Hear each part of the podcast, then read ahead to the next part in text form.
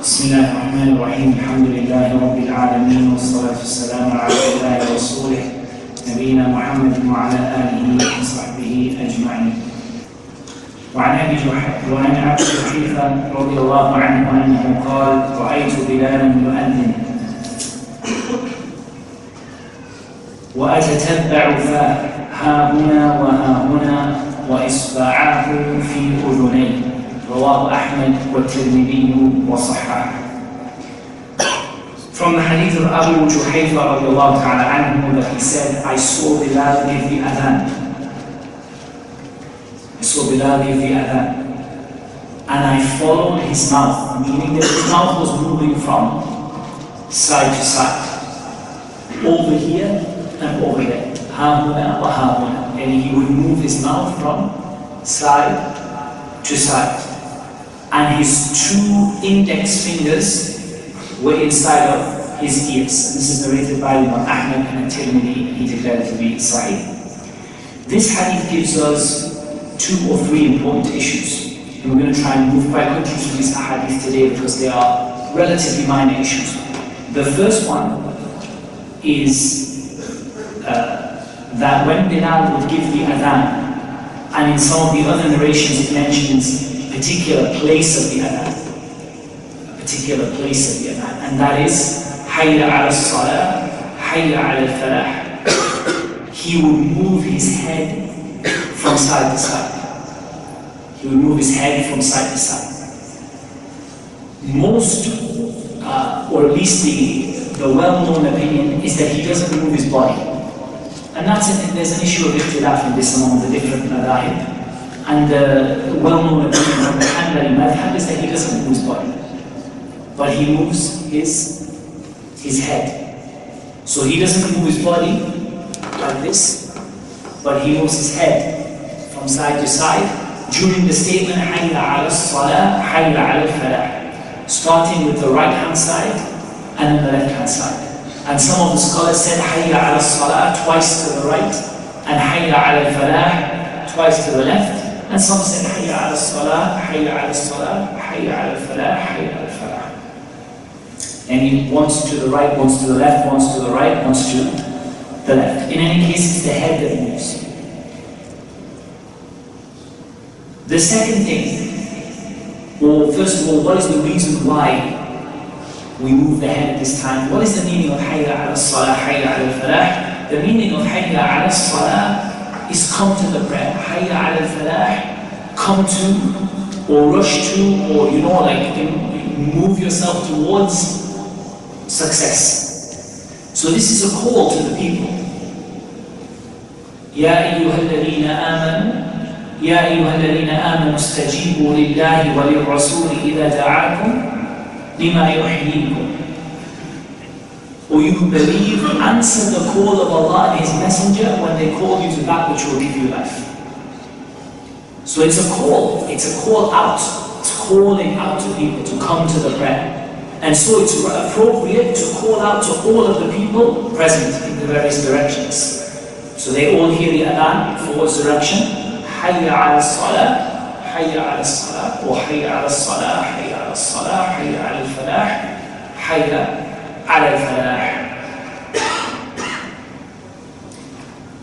the second issue we have to deal with is putting the fingers in the ears. This is a sunnah, uh, or from the sunnah, is to put the fingers in the ears, regardless of whether you're using a microphone or not regardless of whether you're giving the adhan inside or outside. And perhaps the wisdom behind this is two things. Number one, to raise the voice of the mu'adhin, because there's no doubt when you put your finger in the ears, you speak with a louder voice. And the second thing some of the scholars mentioned is that it is like a visual symbol that the adhan is being given for those people who can't hear the adhan, or those people, for example, they're too far away, or maybe they are deaf. So they can't hear the adhan being given, but they can see the mu'adhin in a particular position with his fingers in his ears and facing the qibla, so they know that the time for the adhan has come. Uh, so primarily it's to raise the sound of the voice, but it's also a visual symbol that the adhan is being given for somebody who maybe is deaf or somebody who is too far away to hear the adhan, but they can see the muazzin standing on the roof of the masjid or standing on the mimbar, and they can see that he has his fingers in his ears, so they know that this is the time of the adhan. Those are the main points that we need to that we need to bear in mind. There's an extra uh, couple of wordings on the next page where Ibn Majah جعل إصبعين في أذنيه from the narration of Ibn Majah that he put his fingers, إصبعين, the meaning of fingers is the index finger, into his ears.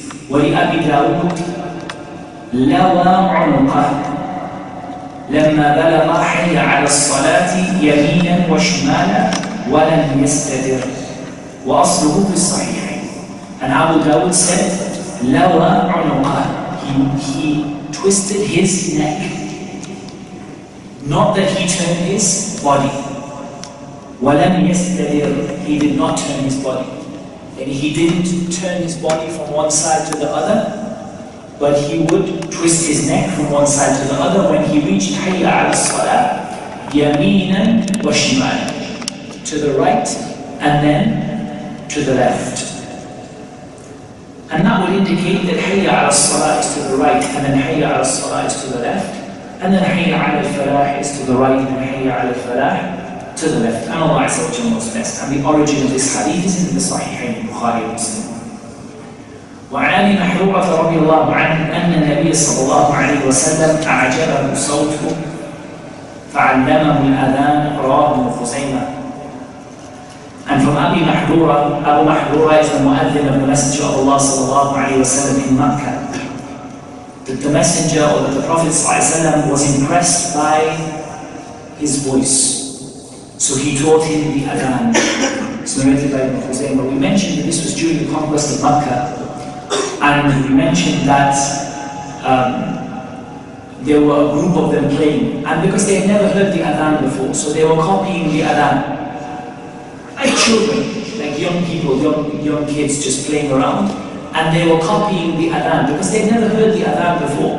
When the conquest of Makkah happened and the adhan was being given, they never heard the adhan. So they were playing around and they were copying the adhan.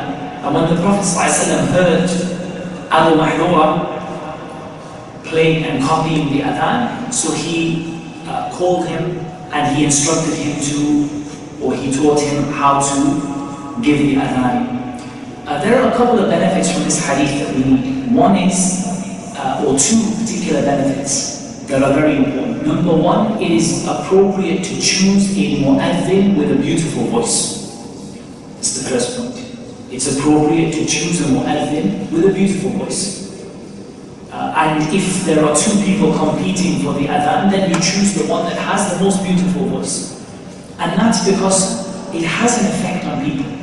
And wallahi, how many people have become Muslim by hearing the adhan? It has an effect on people, on their hearts. A beautiful voice has an effect on somebody.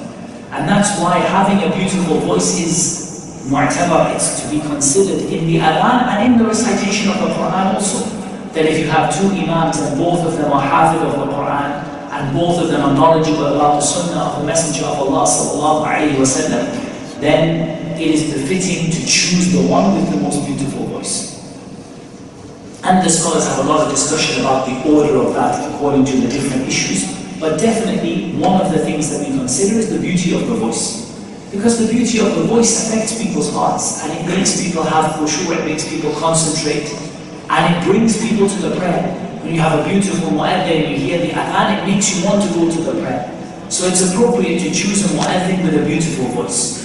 That is providing the mu'adhin fulfills the other conditions of the adhan. He knows how to give the adhan, he pronounces the words correctly, and so on. But, you know, there is no harm uh, in choosing, or from the sunnah, is to choose a mu'adhin with a beautiful voice. The second one is that it is befitting for a mu'adhin to beautify his voice for the adhan. And it's not something, you know, like maybe people would imagine that you should, you know, you should just say, Allahu Akbar, Allahu Akbar, Allahu Akbar, Allahu Akbar. You should beautify your voice for the adhan. You should try to make it as beautiful as possible. without going to extremes. Any of you who listen to sadly, you will hear many people who give the adhan going to extremes. They lengthen a word to such an extent that you can no longer hear the word because it's been lengthened so long. And there's no doubt in my mind that this is a bid'ah, even if some of the scholars allowed it from the point of view of the adhan being heard, but there's no doubt this is a bid'ah. And there's a clear hadith from Abdullah ibn Umar anhuma, that he left a masjid where the adhan was being prolonged to this extent. Now we don't have a clear definition of what means what it means to prolong, but definitely there are some things we do know is prolonging. Like for example, where you can no longer hear the word. The word is lost because for the last like 30 seconds the mu'adhin is just trilling his voice up and down, up and down, up and down, up and down, up and down, and you can't even hear what the word is anymore. There's no doubt this is from the bid'ah uh, in regards to the adhan and it's not befitting for a person to do, even though it has sadly become fashionable. Even in the Haramain, it's become fashionable to have an adhan that's sometimes so long that honestly you can't tell which word the mu'adhin is saying anymore because it's so prolonged. Rather, the adhan should be the words that are said. And there's no harm in prolonging it a little bit. There's no harm in lengthening it. So it's lengthened a little bit more than normal speech. But when it's lengthened to the extent that you can no longer listen to what the words are, and the mu'adhin is making his voice so, it's like a, you know, like an opera singer, you know, like it's just being raised up and down and up and down and up and down and just basically showing how long the mu'adhin can hold his breath for and how, how long he can make his voice heard. And this is not from the sunnah in anything. And Abdullah ibn Umar and the other companions would abandon a masjid where this is the adhan. Uh, we advise the people in general, make the adhan beautiful, beautify your voice, make the adhan longer than you would normally speak, but at the same time don't go to a, such an excess where the adhan becomes this just, you know, hugely long thing that cannot be understood. The words cannot be heard. You can't hear what the mu'adhin is saying. You just hear a long voice going up and down and up and down. So that's not befitting. And there's no harm in the adhan being a little, a little long, but within the realm of what is allowed within the, the speech of the Arabs. Uh, and I personally prefer the opinion of the Hanafiya in this, uh, and the Malikiya, I believe who keep the adhan relatively short. And I think it's stronger than the opinion of the Hanabila who lengthen the adhan. Uh, but even the Hanabila who lengthen the adhan, they still warn against the adhan being this long. Sheikh Fawzan, uh, he explains this, he even also warns against the adhan which is excessively long and excessively beautified to the point where it's no longer a word that is said, but it's a voice that is heard and that's something that should not be done. But there is a disagreement among the scholars, and if I remember rightly, I definitely remember the Hanafiya, but I, as I recall, it's the Hanafiya the Malikiya, and Allah knows best, in which they shorten the adhan. And they keep the adhan to pretty much the length that you would read if it was an ayah in the Quran. You know, you would lengthen maybe La ilaha illallah, you would lengthen to a certain extent, but you would not, they do not lengthen it more than that. And the Hanabila allow it to be lengthened to a medium extent. And they say there's no harm in lengthening it to a, to a medium extent without going to extremes. Uh, but even in that, there is a certain, you know, it doesn't, it doesn't match well with the opinion of Abdul, with the action of Abdullah ibn Umar. So the mu'adhin should beautify his voice, but it should not become excessive. وعن جابر بن سمرة رضي الله عنهما أنه قال صليت مع النبي صلى الله عليه وسلم عيدين غير مرة ولا مرتين بغير أذان ولا إقامة رواه مسلم ونحوه في المتفق عن ابن عباس رضي الله عنهما وغيره أو غيره From Jabir ibn Samurah رضي الله عنهما that he said, I prayed with the Prophet وسلم the two Eid prayers. Muslims only have two Eid prayers. Eid al-Fitr or Eid al-Adha. We do not have Eid al-Milad or Eid al-Watan or any other kind of Eid. We have Eid al-Fitr and Eid al-Adha. And our prayers for Eid al-Fitr and Eid al-Adha without the adhan and without the iqamah.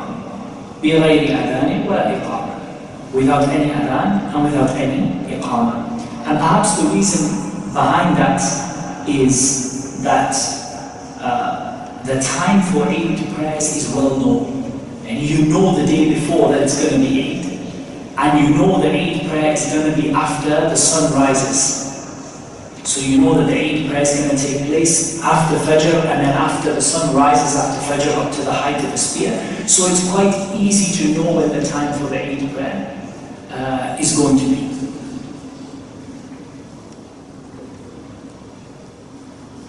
And so there is no adhan and there is no iqamah. This hadith is narrated by Muslim. He said, I prayed with the Prophet ﷺ the two Eids more than once or twice. غير مرة ولا مرتين more than once or twice.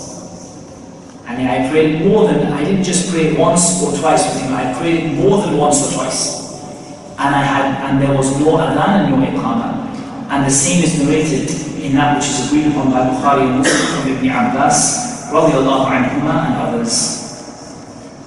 وعن أبي قتادة في الحديث الطويل في نومهم عن الصلاة ثم أذن بلال فصلى رسول الله صلى الله عليه وسلم كما كان يصنع كل يوم رواه مسلم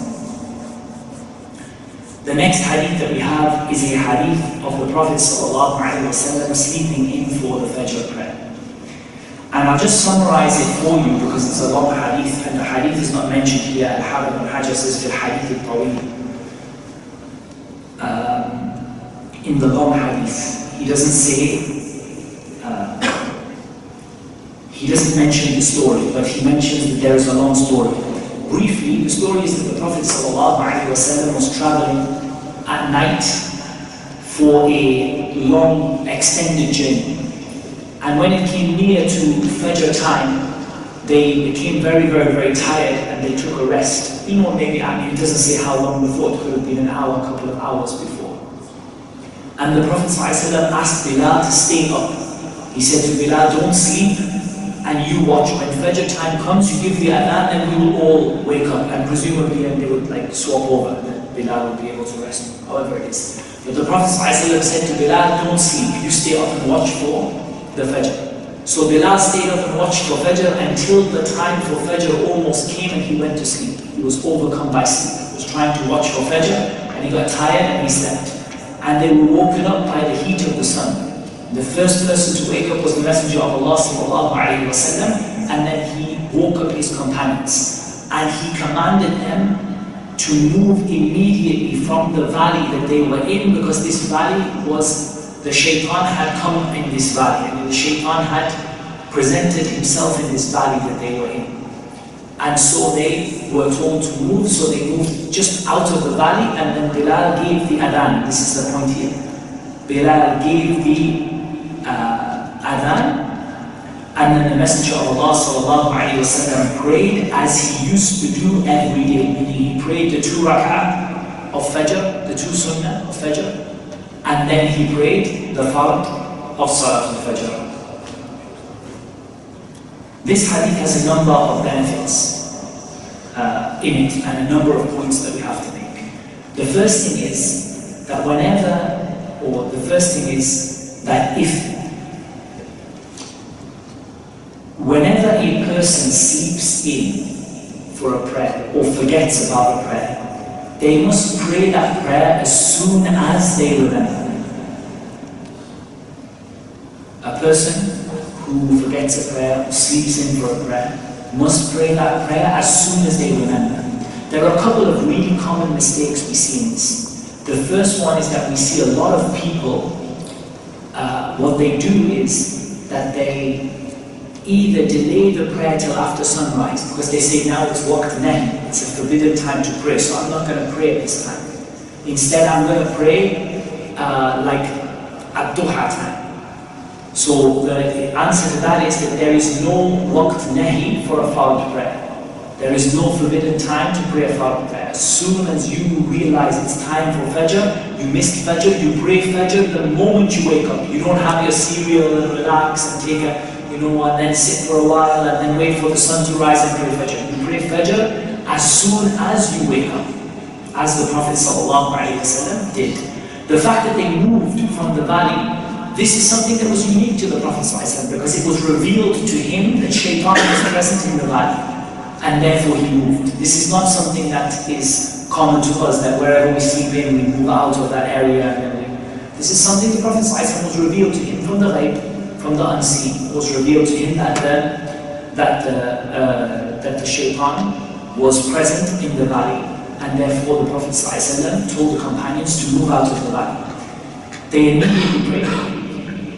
The next point is that he gave the adhan, and this is the purpose behind the hadith, that he gave the adhan for a missed prayer, and, the, and then prayed two rak'ah, and then gave the iqamah for a missed prayer. And this is the sunnah. So if you are a group of people, as we said, the adhan for an individual is mustahab to do, it's mustahab for you to do the adhan if you are on your own, but it is fardu kifaya if you are in a, a group. So if, for example, you miss Fajr as a group, as a household, as a family, as a group of friends, then you do the adhan when you uh, wake up, and then you pray two rak'ah sunnah, which the Prophet ﷺ will do, and then you do the iqamah and you pray the Fajr prayer. You do the iqamah and you pray the Fajr prayer. Uh, the other issue with this, and this is probably the most important issue in the hadith, even though it's not related to the topic, but it's probably the most important issue, is that there is no excuse for a person who does actions which would lead them to miss the Fajr prayer. So a lot of people have this habit, and we've spoken at length about the bad habit of staying up late at night, which is what people do. Staying up late at night, usually doing haram, some kind of haram, watching something haram, listening to something haram, going to somewhere haram, and then they come back and they miss Salat al-Fajr. This person is not like the Prophet. The Prophet had a reason to travel at night. He needed to travel quickly. Some military expedition. He needed to reach there quickly. When he had traveled as much as he could, he rested and he appointed somebody to watch for Fajr. And that person قدر الله وما شاء فعل accept it. This is not the same as the person who goes out to a war and comes back at 3 a.m. and then goes to sleep and misses Salat al-Fajr. This person is blameworthy. Nor is it the same as the person who misses Salat al-Fajr every week, week after week after week after week after week after week after week. They are missing Salat al-Fajr. This person is also guilty. This is for the person who does every effort to wait for Salat al-Fajr and one day sleeps in. You know what happens? You set your alarm, you go to bed, you're tired, you set your alarm, and your battery runs out. Your alarm doesn't go off, you don't hear the prayer, nothing. You get up an hour after Fajr. This is the, the hadith applies to this person. Not to the person who spends the time watching TV or watching movies and then goes to sleep half an hour before Fajr and says, oh, I'm excused like the Prophet Another thing people do is delay praying Fajr until next Fajr time. This is also being common. People say, I'm going to miss Fajr and I'm going to pray Fajr at next Fajr time. When the next Fajr comes, I'll pray the two Fajr, the one I missed and the one, like they say that you have to wait for Fajr time to come again. So this is also not true. You pray Fajr immediately when you wake up. It's exactly the same as if you forget. It does happen. Sometimes you just forget. I mean, especially in places where there is no adhan. You just forget about it. And maybe you're, you're busy doing something and you get, and then you think, subhanAllah, Asr time has gone. Or the time changes. You know, it sometimes happens that in the winter the time becomes in some countries very short. And you just forget that the time has gone short and you miss the prayer. So when you again, when you remember, you pray immediately. The scholars differ on this issue.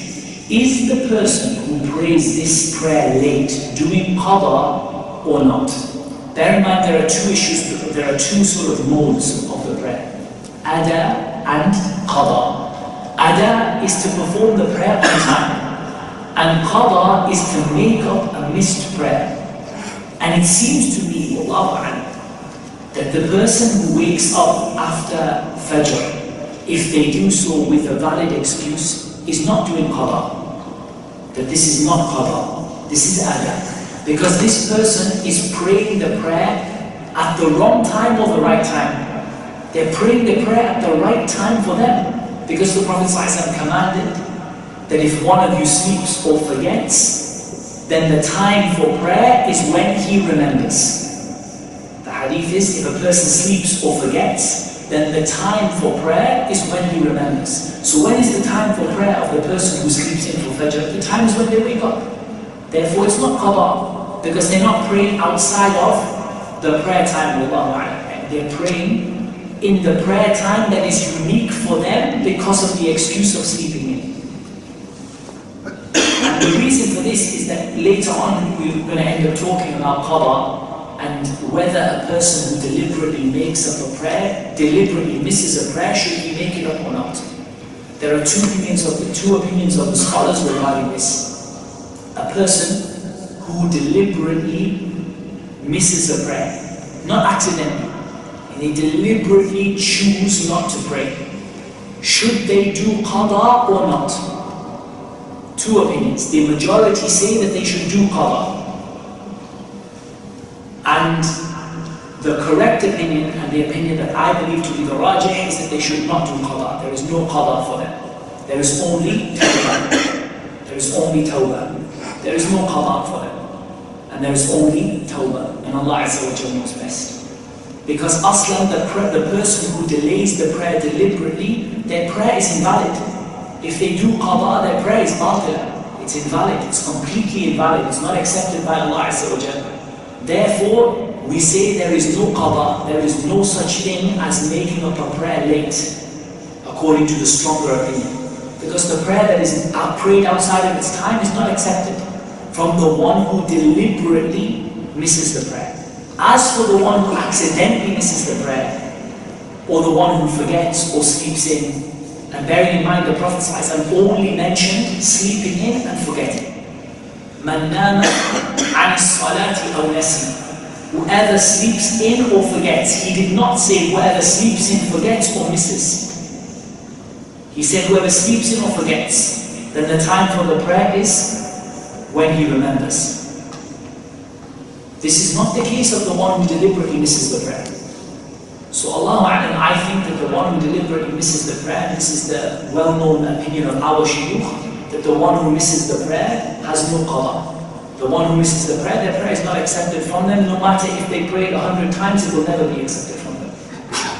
Rather, they have only to make tawbah and to turn to Allah Azza wa Jal and to pray many sunnah prayers and many voluntary prayers to make up for this huge sin that they did.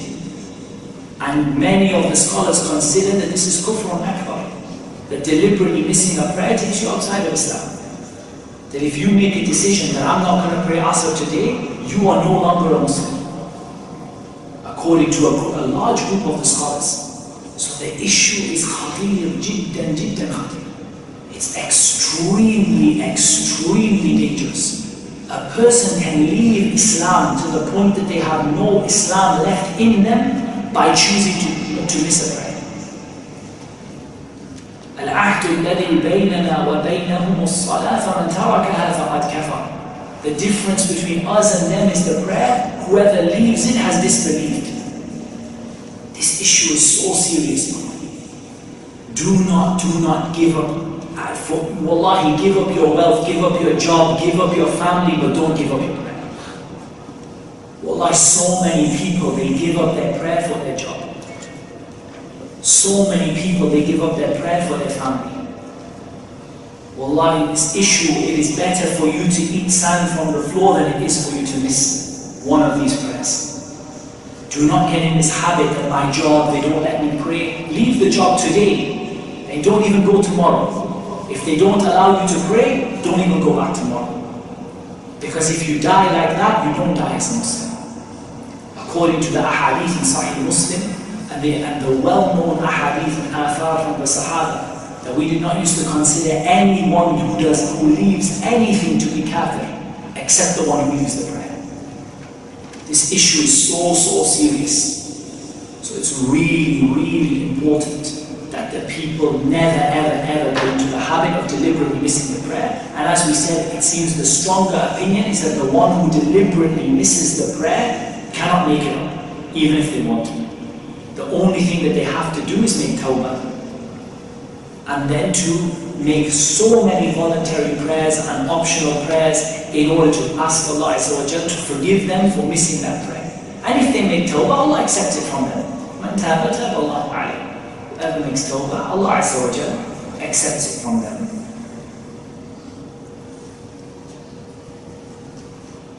وعن أبي قتادة وله عن جابر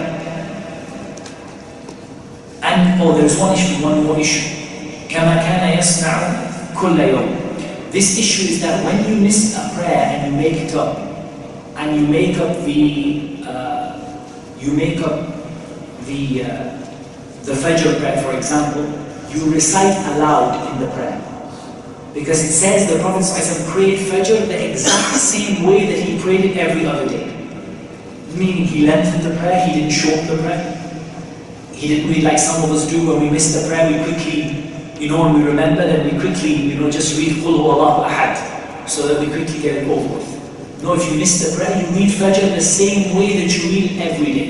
You read it aloud, you lengthen it, and so on and so on. وله عن جابر أن النبي صلى الله عليه وسلم أتى المزدلفة فصلى بها المغرب والعشاء بأذان واحد وإقامتين وله عن ابن عمر جمع بين المغرب والعشاء بإقامة واحدة زاد أبو داود لكل صلاة وفي رواية له لم ينادي في واحدة منهما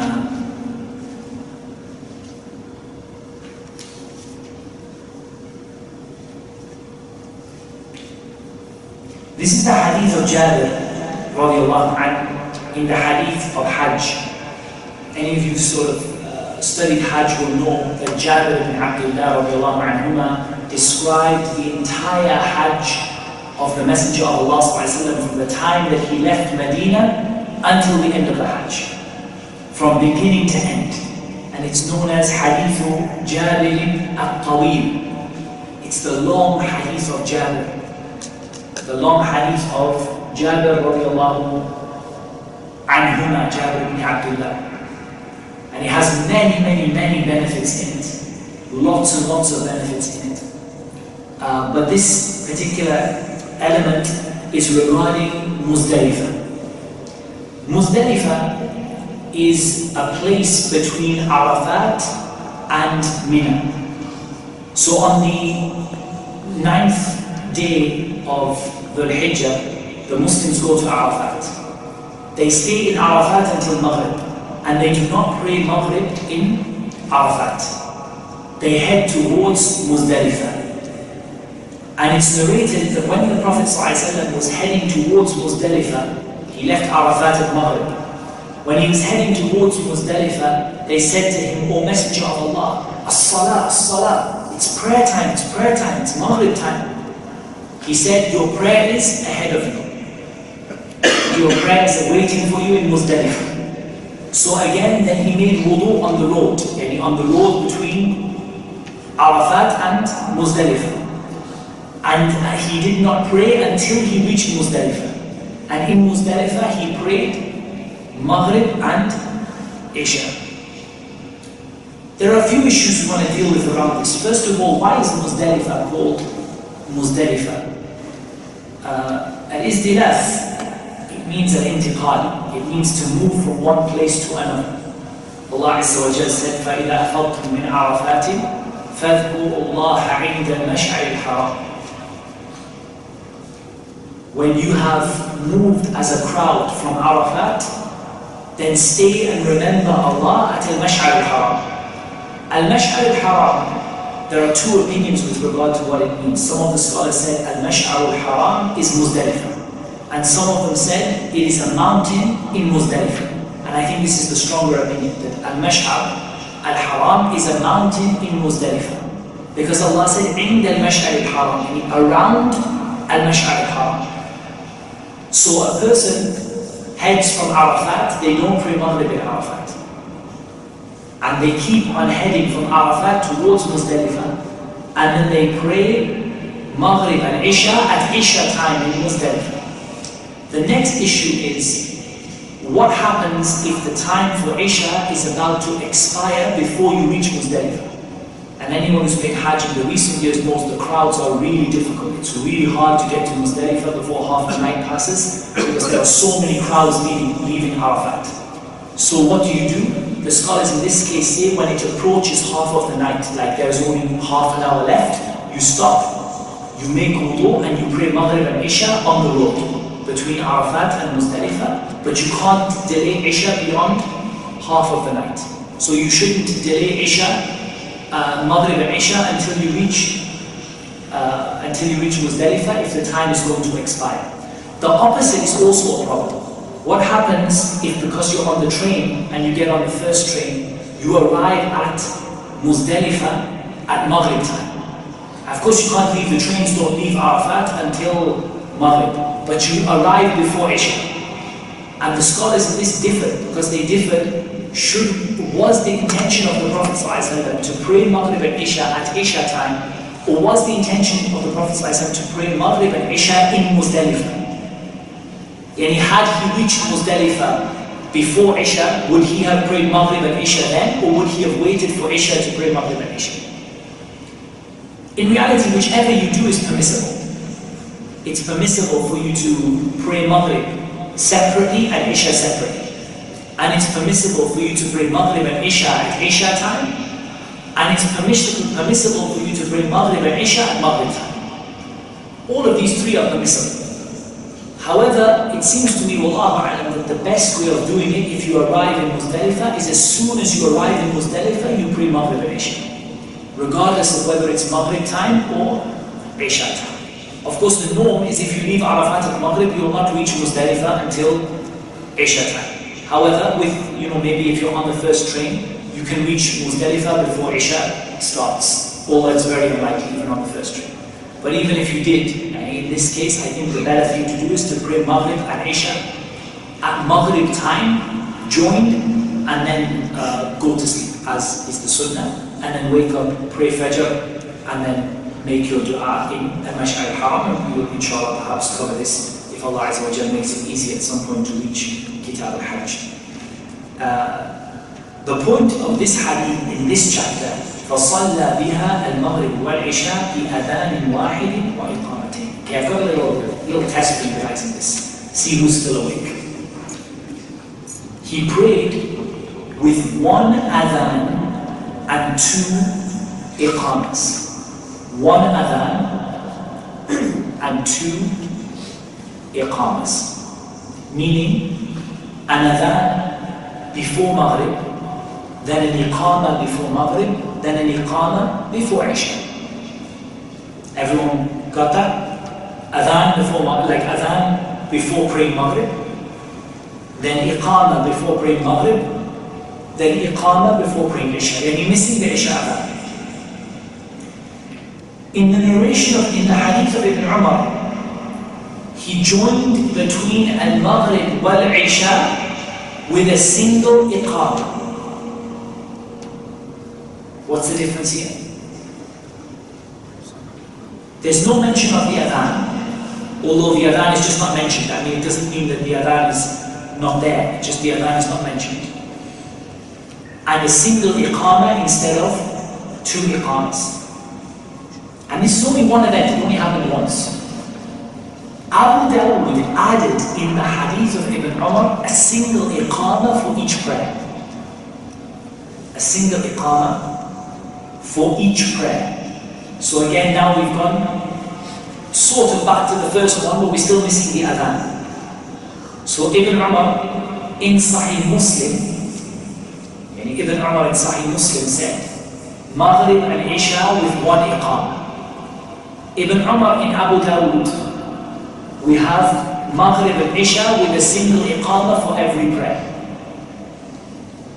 And in a wording in Abu Dawud, لم ينادي في واحدة منهما. He did not call out in any of them. What does that instantly say to you? It says to you no adhan and no iqamah. لم ينادي في واحدة منهما. He did not call out in any of them. The scholars have uh, in this a number of opinions. I think pretty much everyone is agreed that in terms of action, the action is on the hadith of Jabir. That the hadith of Jabir is the one that we act upon. We give the adhan once and then we give the iqama, then we pray, then we give an iqama, and then we pray. That is the al-amal al mean, that's what we act upon. But the scholars differ in how to answer the hadith of Ibn Umar.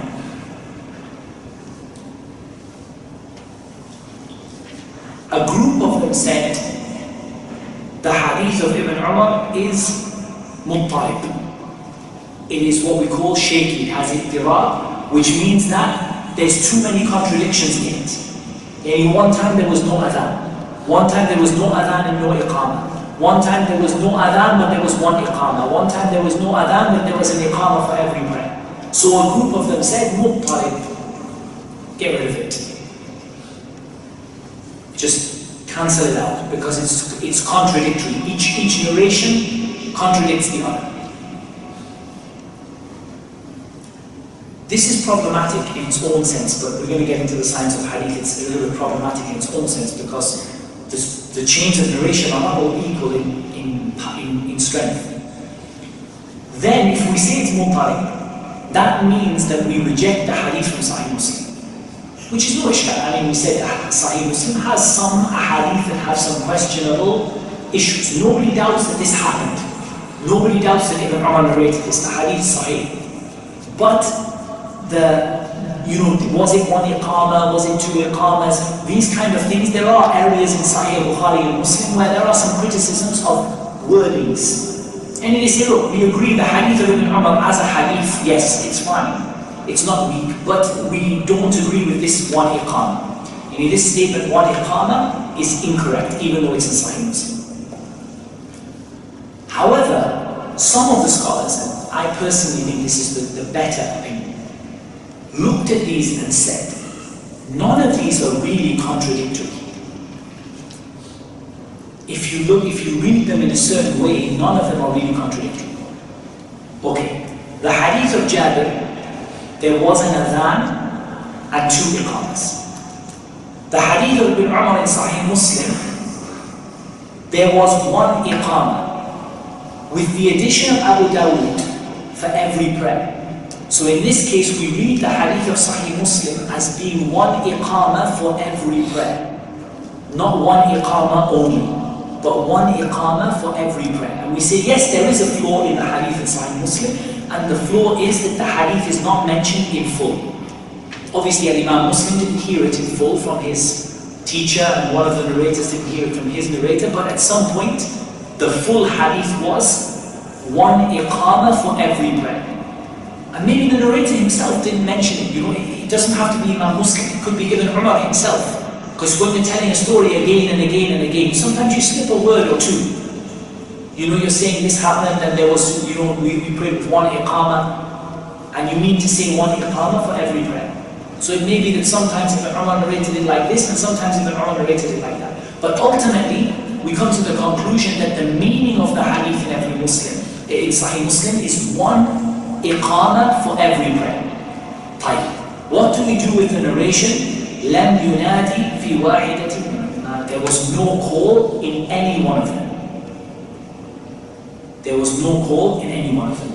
This one is more problematic. But it's possible, and wallahu and I'm, and maybe I'm stretching it, maybe I'm stretching it, but I think it's possible to read it as there was no adhan in one of the two prayers. لم ينادي في واحدة منهما there was no adhan in the Isha. Wallah, maybe not. But in any case, uh, at worst we can, we can take away this final wording from Abu Dawud and say that this wording is weak and we can simply take the hadith of Sahih Muslim and to understand it in the light of the hadith of Jabir. However, what we do understand, there's no difference whatsoever among the scholars that the action is the action of the hadith of Jabir. One adhan and two iqamas. And Allah Azza wa Jalla knows best. Uh, very, very quickly, let's just take the next hadith and then we'll finish inshallah. وعن ابن عمر وعائشة رضي الله عنهم قال قال رسول الله صلى الله عليه وسلم إن بلالا يؤذن بليل فكلوا واشربوا حتى ينادي ابن أم مكتوم وكان رجلا أعمى لا ينادي حتى يقال له أصبحت أصبحت متفق عليه وفي آخره إدراج From Ibn Umar and Aisha radiallahu anhum that they both said, the Messenger of Allah said, Indeed Bilal gives the adhan at night, i.e. gives the adhan before Fajr. So eat and drink until Ibn Ummi Maktoum gives the adhan. This is the hadith of the Prophet The next phrase is what we call mudraj. What is mudraj? Mudraj is when a phrase is added to a hadith, when it doesn't come from the Prophet or it doesn't come from the speaker. I'm just going to simplify it. It's when something is added onto the hadith by error. So it's added that the Prophet said he was a blind man who did not give the adhan until it was said to him, Fajr has come, Fajr has come, Asbahta, Asbahta, and the morning has come, the morning has come. And the hadith is mutafaqun alayh. This statement, وَكَانَ رَجُلًا أَعْمَى He was a blind man, is the statement of the Zuhri, rahimahullah ta'ala. and it's correct, it's not, there's no issue But the important thing is to note that it was not the statement of the Prophet It was the statement of the Zuhri, uh, who said, who was explaining the hadith, saying that he was a blind man who did not give the adhan until someone said to him, Asbaht, Asbaht, the morning has come, the morning has come. So he wouldn't give the adhan until somebody said, the morning has come, the morning has come. Let's just explain this a little bit, um, because I think I, exp I explained, definitely I made a mistake when I explained this the first time. Um, there were two adhan, two adhans for Salatul Fajr.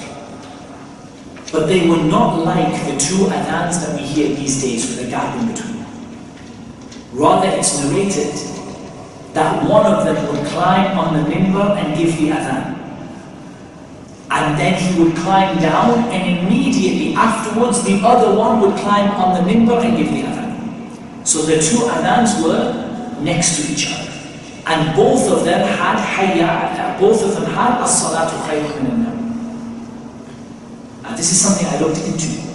Uh, because I understood that the first adhan didn't have as-salatu khayrun min But this is not correct. To the point that Shaykh al-Albani said, taking as-salatu khayrun min al-nawm out of the first adhan is a bid'ah. Rather, both of the adhan should have as-salatu khayrun min al-nawm. And the majority of the scholars hold that it's not permissible to give the first adhan a long time before Fajr. Except for the Hanabila who say that it can be given any time after half of the night. But the stronger opinion is that it should be given together. And the mu'adhin should be different. So the first mu'adhin is Bilal. And Bilal used to give the adhan before the Fajr time had started. Why did Bilal used to give the adhan before the Fajr time had started? The Prophet ﷺ gave two reasons. Number one, in order to wake up the sleeping person.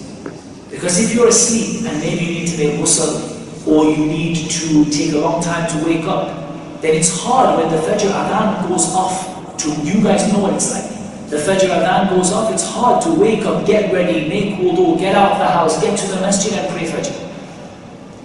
Whereas if someone gives the Adhan, let's say 10 minutes before Fajr, that allows you to get up, wake up, get ready, especially here the second Adhan, it wakes you up even more, then you can go and get ready. So the first Adhan, the first purpose of it is to wake up the sleeping person.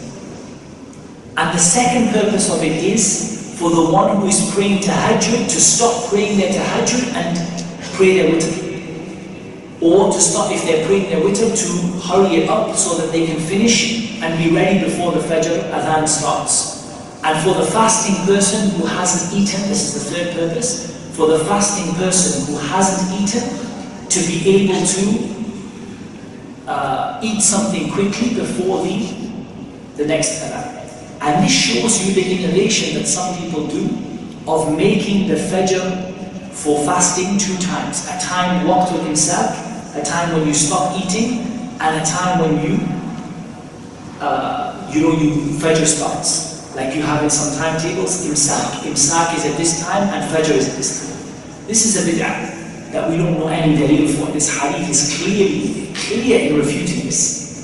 That the companions would eat and drink until Ibn Ummi Maktoum gave the adhan. Yani until the adhan that came after, they said to him, Asbahta, Asbahta. The morning has come, the morning has come. Until he gave the adhan, the companions would eat and drink. So when Bilal was giving the adhan, maybe five minutes before Fajr, ten minutes maximum before Fajr, when Bilal was giving the adhan, ten minutes before Fajr, after that, in that 10 minutes between Bilal giving the adhan and between Ibn Ummi Maktoum giving the adhan, the companions will eat and drink. The Prophet ﷺ said, فَكُلُوا وَاشْرَبُوا Eat and drink until Ibn Ummi Maktoum gives the adhan. So this is a proof against this concept of imsak, this concept that you have to stop eating 15 minutes before Fajr. Rather the sunnah is that you continue eating until the mu'adhin gives the adhan. Until you hear the mu'adhin say Allahu Akbar, Allahu Akbar, that is the mu'adhin who gives the adhan at the right time.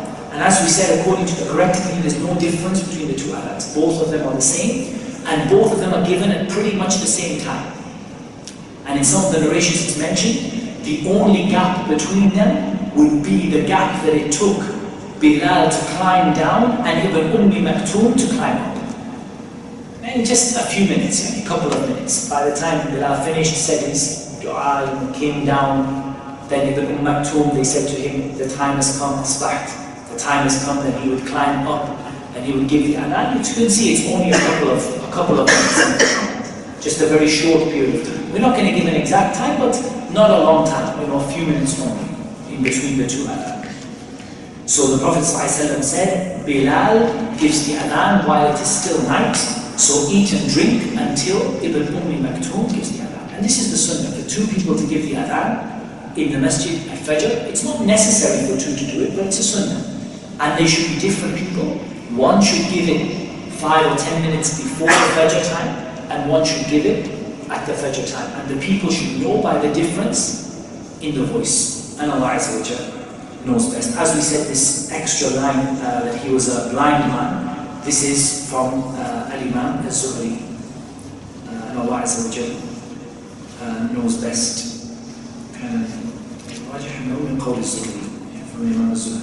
So inshallah we'll stop there and uh, bi'idhnillahi ta'ala we will continue. We have one, two, we might be able to finish next week. I was hoping to finish Bab al-Adhan next week and begin with Bab Shurut al-Salah the chapter of the conditions of the prayer. So if we can finish that next week, then uh, the next chapter is extremely important, uh, which is the chapter of conditions for the prayer. Uh, but inshallah, we have about three pages left until we reach that. We will try to finish all of that next week if we can, so that we can immediately start with uh, the following week with uh, Shurut salah. And Allah wa Jalla best for salah. Muhammad wa ala alihi wa sahbihi.